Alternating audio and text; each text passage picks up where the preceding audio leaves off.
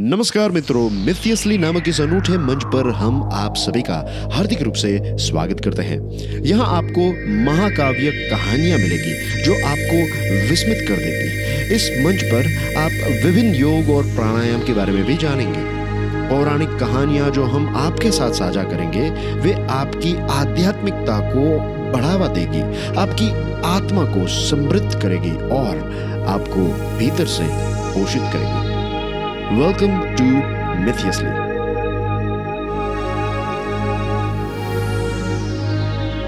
आज हम सीखेंगे योग और प्राणायाम।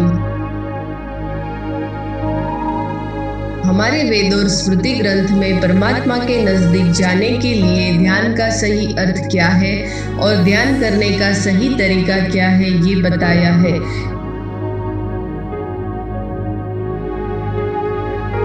जो भी व्यक्ति ध्यान करना चाहता हो उसे सुबह जल्दी उठकर अपने मन के साथ कुछ बातें करनी होती है।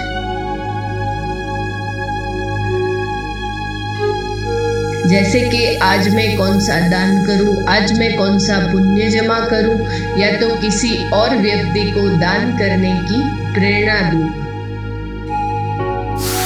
ये सब बातें हमें अपने मन के साथ करनी होती है। इसके लिए हमें रात्रि के अंतिम प्रहर में ही उठ जाना ज़रूरी है और अपने बिछाने में ही बैठकर अपने बाएँ पैर को दाहिनी जांग पर और दाहिने पैर को बाई जांग पर रख के बैठे। इस आसन को विरासन कहते हैं।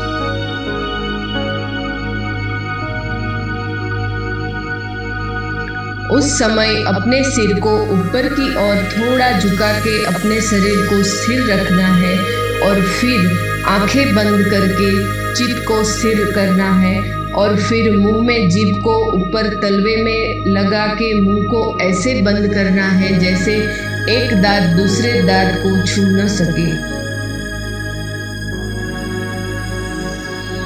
और ये क्रिया हो सके तो हमें दर्भ के आसन पर मृग चर्म बिछा के करनी है।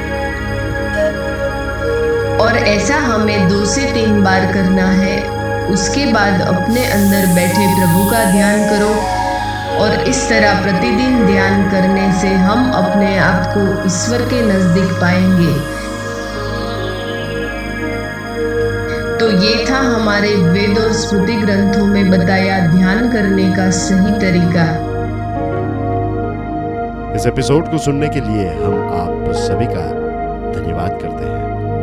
फिर जल्दी मिलेंगे। तब तक के लिए हमें इजाज़त दे। जय हिंद।